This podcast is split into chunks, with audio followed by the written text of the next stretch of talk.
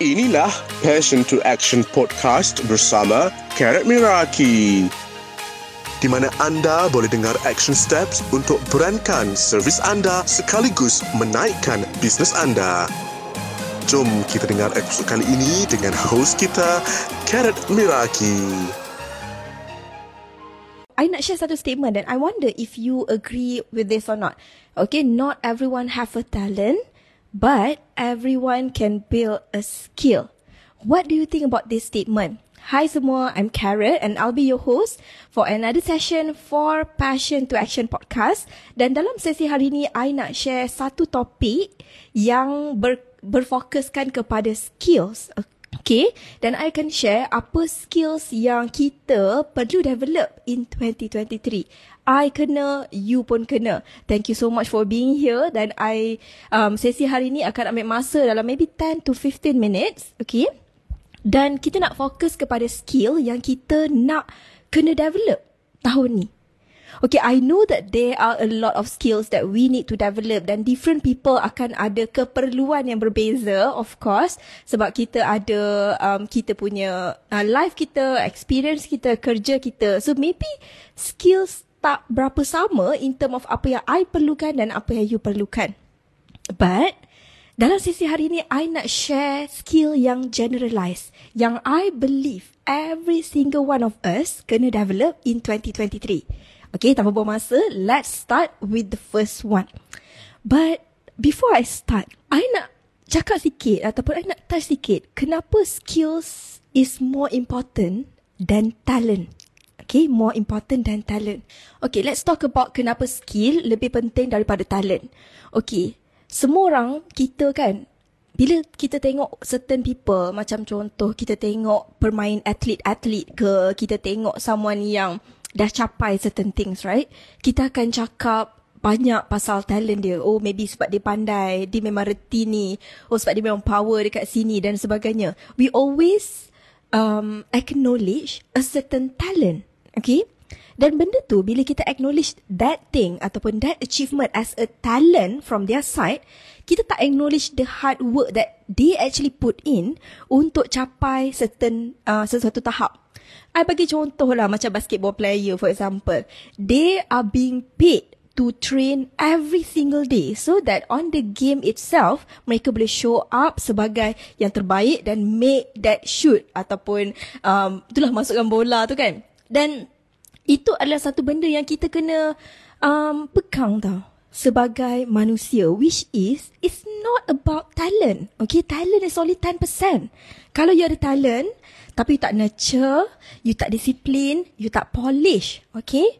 Sama je. You akan still rasa macam you can do all sorts of things, you ada all sorts of talent but you still didn't achieve anything. Because in order for you to achieve anything, you need to build a skill. Okay, you need to get uh, better at it every single day sampai you punya skill tu you master. Okay, so sama juga dengan apa yang I nak share hari ni. Ada empat skill yang I nak share hari ni dan I rasa dia adalah ini adalah skill yang kita cultivate every single day of our life.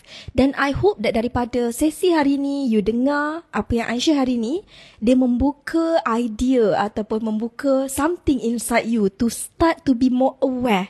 Okay, bila kita nak bina skill, kita kena ada awareness. Okay, it's not something yang kita buat autopilot.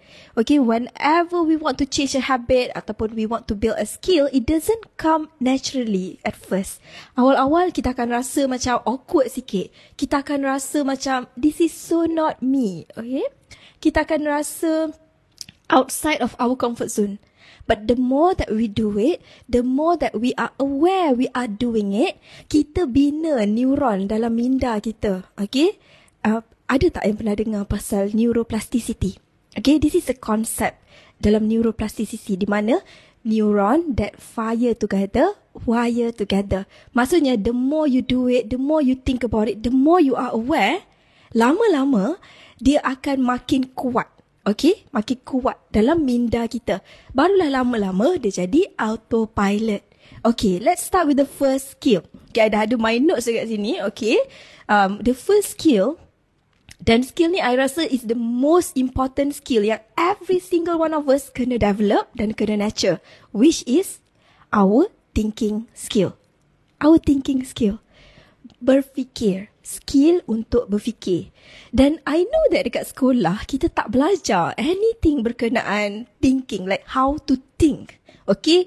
Kita diajar dekat sekolah how to answer macam mana nak jawab soalan ni, macam mana nak buat um, apa exam dan sebagainya. But sebenarnya on the baseline atau fundamental of learning in high school, in college adalah untuk bina our thinking skill. Okay? Cara kita berfikir. Kalau you buat business ataupun you tak buat business, it doesn't matter, okay?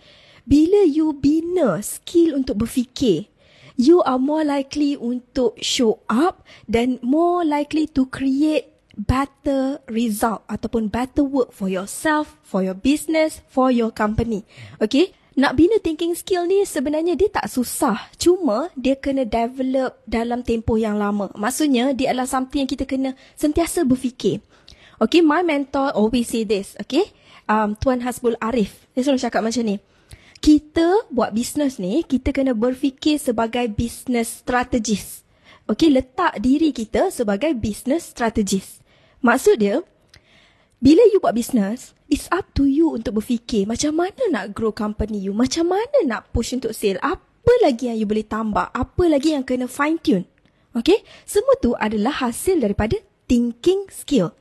So it sounds very simple, but I know, uh, I know that it sounds so simple, but I want you to ask yourself, dalam scale of 1 to 10, how are you when it comes to thinking skill? You rasakan adakah bila ada problem you akan proaktif untuk cari solution? Adakah you adalah orang yang try a lot of different option? You list a lot of option untuk you cuba, okay? Ataupun adakah you always come up with new ideas at the office ataupun um, at your work? ataupun you stick to the same thing. Kalau you answer yes, yes, yes, you you rasa yes, you come up with different option. Yes, you always give new or fresh ideas. You always research new ideas. Bila you say yes, okay, maksud dia, you are building your thinking skill. Okay, but if you say no, oh, usually I adalah orang yang follow je. Oh, usually I tak pernah question anything. Like if my boss said like this, I follow je.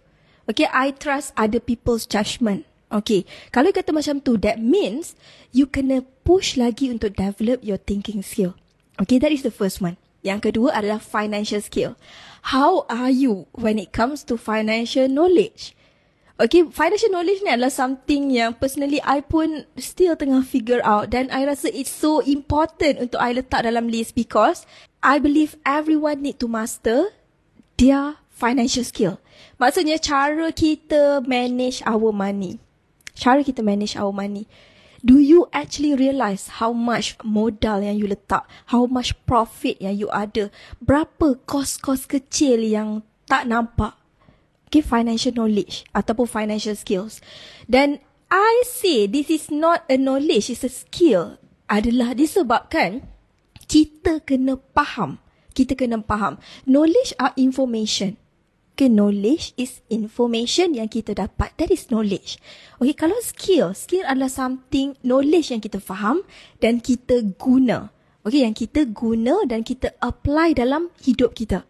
Okay, that's why I consider that as a skill, not just a knowledge. Dan bila you mula bina skill untuk fahami uh, financial, okay, financial, lagi mudah untuk you nampak macam mana you nak um, macam apa state you sekarang then what do you need to do to improve it.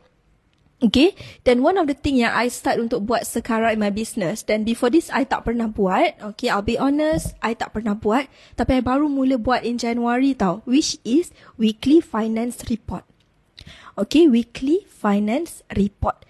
Okay, ini adalah report di mana I akan tengok uh, beberapa number dalam business I. Okay, so ada lima number yang I track sekarang untuk business I. Dan I believe maybe kalau you tak pernah buat financial report ataupun weekly financial report, you can start with this dan start to develop understanding dan knowledge dan apply apa yang you belajar berkaitan financial tu dalam business you, dalam personal life you dan you start akan uh, ada lebih awareness. Okay? So, yang pertama adalah revenue. Berapa sale untuk minggu ni? Okay, berapa sale untuk minggu ni? Yang kedua adalah marketing cost. Yang ketiga, employment cost. Yang keempat, operation cost. Okay. Yang kelima adalah program cost. And in your case, maybe it can be service cost ataupun product cost. Okay, dan finally adalah profit. So, inilah number-number yang I take note um, every week untuk I tahu status business I.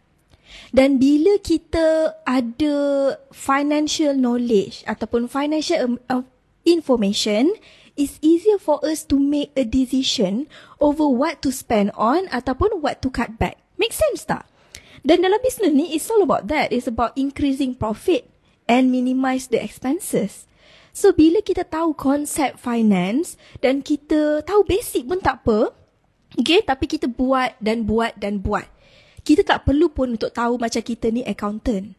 Okay, we don't need to be uh, macam financial service punya status ataupun accounting punya status, okay? Tapi we need to know a certain number in our business then we need to do it secara consistent. We need to be more aware supaya kita faham dan kita master that number. We know what it means to our company.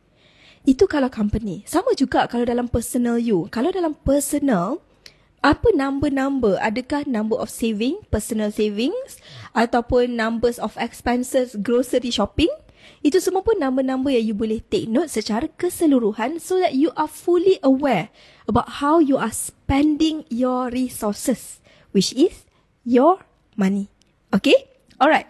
Now, yang ketiga adalah communication skill. Dan I know that, okay, I know before you cancel, you stop tengok um, video ni ataupun stop this podcast, okay, listen, okay, listen, wait, wait, wait. I put communication for a reason. Okay, dan I know that ada introvert tu akan uh, akan cringe sikit. Dia akan rasa close up sikit bila bercakap pasal communication skill. Because they don't like to talk to other people. Okay? Tapi I nak touch communication skill as a whole. As a whole tu maksudnya dalam content. Bila you jumpa orang. Dengan orang sekeliling you. Dengan partner. Dengan um, business, uh, ada business owners bila you buat networking. Semua ni adalah orang-orang yang you akan jumpa secara online ataupun offline. Developing communication skill is one of the most profitable skill that we could have. Okay? Bila kita pandai bercakap dengan orang ataupun bila kita pandai communicate apa yang kita nak um, cakap, message kita clear dan kita dapat bina authority kita on the market. No matter whatever it is that you sell dalam bentuk content, kalau contohkan dalam bentuk content, bila you show up, then you talk about your product. Dan bila you share things you bercakap depan kamera you buat video dan sebagainya bila you dapat sampaikan message you in a clear and concise manner itu akan buat orang lebih faham pada you. Dia boleh tangkap exactly what you are trying to say dan juga at the same time dia dapat bina uh, authority terhadap you, dia akan rasa macam okay, she know what she's talking about. He know what he's talking about. Dan communication skill ni adalah something yang ini adalah bukan talent. It's a skill. Dan I know, I know, I know. Maybe some of you rasa macam, tapi Carrot, I tak pandai bercakap dengan orang. I awkward depan kamera. I tak biasa uh, communicate dengan orang lain ataupun I memang jenis cakap laju. I memang jenis cakap slow. I memang jenis everything. You can say everything right now and I acknowledge that. Okay, I acknowledge your current struggle. Tapi you need to know this. Kalau you tak anggap communication sebagai skill, you will never be able to be good at it. Communication is not a talent. I agree yang memang ada certain orang dia dah bina skill daripada kecil. Contohnya masa kecil maybe dia public speaker and then sekolah menengah dia debater. So secara logiknya of course lah dia pandai bercakap. Betul tak? Sebab dia dah bina skill tu daripada dia kecil. Parents dia dah hantar masuk pertandingan pidato. Okay? So that's why dia ada a strong communication skill. But not everyone ada that kind of start. Tapi it doesn't mean you cannot start right now. Betul tak? It doesn't mean you cannot start right now. Okay, maybe awal-awal is gonna be something yang very uncomfortable. It's gonna be something yang very awkward and people will judge you for it. Tapi you know that you are building a skill. Okay? You are building a skill. Uh, I tak ingat siapa yang bagi quotes ni. Tapi dia kata macam ni tau. It takes 10,000 hour to master a skill. Okay? Ataupun to gain mastery. It takes 10,000 hour to gain mastery. He's a photographer. I tak ingat nama dia apa. So kan, every time kita rasa we are not good enough ataupun kita rasa macam oh my god malunya tunjuk dekat orang. I mean like I feel so embarrassed. I did that. Okay. You need to remember ataupun keep reminding yourself that this is one of your 10,000 hours. Okay. Ini adalah maybe jam yang ke-10 ke 100. It's not even 1000 hour yet you spend on learning how to build your communication skill. So it's not gonna be easy the first time. Tapi it will be better in the next time, in the next time and in the next time. Okay? Then personally that's what I do juga. Masa awal-awal I was so scared of talking in front of people, I segan, I tak biasa dan I cakap sangat laju, okay? Dan I cakap tu yang macam tak ada konteks sikit kadang-kadang tu sebab I takut I buang masa orang. So, I macam nak cakap, cakap, cakap, cakap, cakap, cakap, sebab I nak orang tu dapat semua benda yang I nak cakap kat dia. Okay, that's my perception dulu. Okay, tapi over time, I learn a lot untuk slow down my communication skill. Okay, I slow down my speaking dan pada masa yang sama, I slow down my thinking. Okay? Dan itu membantu untuk I um, become better at it. I'm not the best. I know that. Tapi somehow I know that I'm getting better over time. So that is something that kita boleh rely. Which is skill dan effort kita. Okay? Dan it's up to us untuk bina semua ni. It's not up to anyone else. Orang lain kata lah macam mana pun kita yang rasa semua ni tau. Dan imagine if you build skill yang I share ni in the next one year, imagine how your life would change. Okay? Dan finally yang keempat, yang keempat ni dia macam fun sikit. Dan maybe ada someone yang dengar ni akan rasa macam nervous sikit. Which is networking skill. Networking skill. Okay. I need to tell you one simple fact about me. This is something yang I don't know if I ever shared this with, with people ataupun tidak. Tapi, I sebenarnya, I'm not a people person. Okay, I'm not a people person. I tak tahulah, kadang-kadang I rasa I introvert. Kadang-kadang I rasa I macam extrovert. Okay, tapi what I know is kalau I pergi jumpa orang, I need to push a lot of energy untuk bring my A game. And then habis tu I macam like depleted.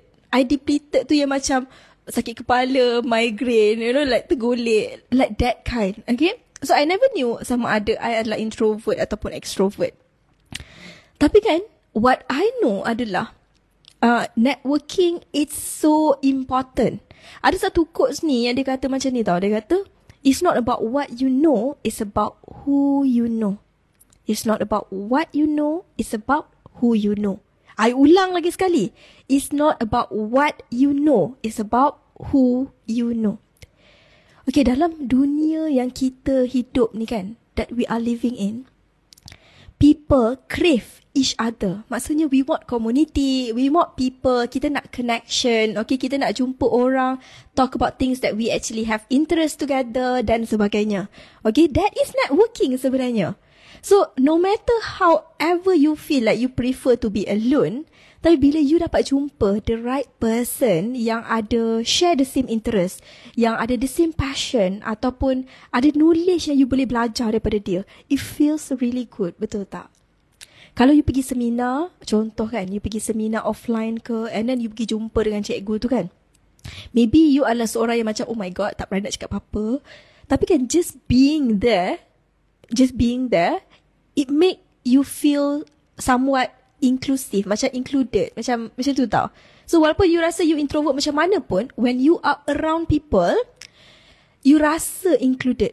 You rasa included. Maybe you don't talk, maybe you didn't ask question, kan? Tapi somehow kita rasa macam tu. That's how human is. That's how human is. We we crave for connection. So, dalam business ataupun dalam personal life kan, it's important for us untuk meet and network with a lot of people. So, especially bila kita dah sampai above 30 years old. We don't have a lot of friends, betul tak? Orang yang berumur atas 30 ni, kawan kita 2-3 ketul tu je. Yang itu sahaja. Kita rasa macam, nak buat kawan lain tu susah. Nak buat lain kawan lain tu susah. So kita rasa ini pun dah cukup. Cukuplah dua orang yang I WhatsApp every day ni dah lah. Uh, macam tu. Dan bila kita keluar bernetworking, kita dapat belajar banyak tau. Macam I personally, I see networking. Macam I pun, I, I tak pandai berkawan. Jujur I cakap, I tak pandai berkawan. Tapi, bila I pergi networking, I always focus on two things. Okay? Yang pertama adalah apa yang value yang I boleh bagi dekat orang ni. Apa value yang I boleh bagi dekat orang ni. Dan yang kedua, apa value yang I boleh dapat. Okay, I boleh dapat. So, bila I fokus kat dua ni, no matter whoever I meet, okay, I always focus untuk dua ni. Satu adalah I nak bagi satu value dekat you. Something dekat you untuk tolong you, untuk share dengan you. Ataupun kalau you bad mood, I want to make you happy. Okay, value yang I nak bagi kat dia dan yang kedua adalah I boleh gain daripada this experience. Apa knowledge baru yang I boleh belajar. Apa yang I boleh belajar daripada experience dia sendiri. Ha, okay. So, dia bukannya value as in kita expect untuk dia buat the same thing for us ataupun dia buat anything lah. Kita expect. Bukan. Tapi, it's about apa yang I boleh belajar. Apa value yang I boleh dapat. So, contoh kan, for example, hari tu I pergi ke uh, salah seorang ikon punya opening. Um, satu event, uh, cafe, mimpi cakes tau. Okay, dan kat sana ada ramai ikon-ikon lain.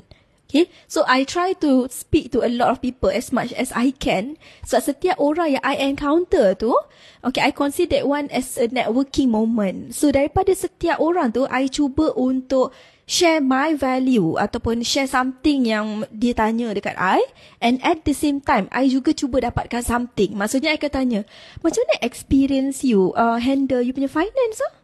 Eh, I nak tanya, you pernah buat KPI untuk staff tak? Macam mana you buat ah? So I always use that moment untuk learn. Okay, learn from other people's experience and that's what um, help me untuk make better decision daripada experience orang lain. Dan that's why it's so powerful untuk kita buat networking session.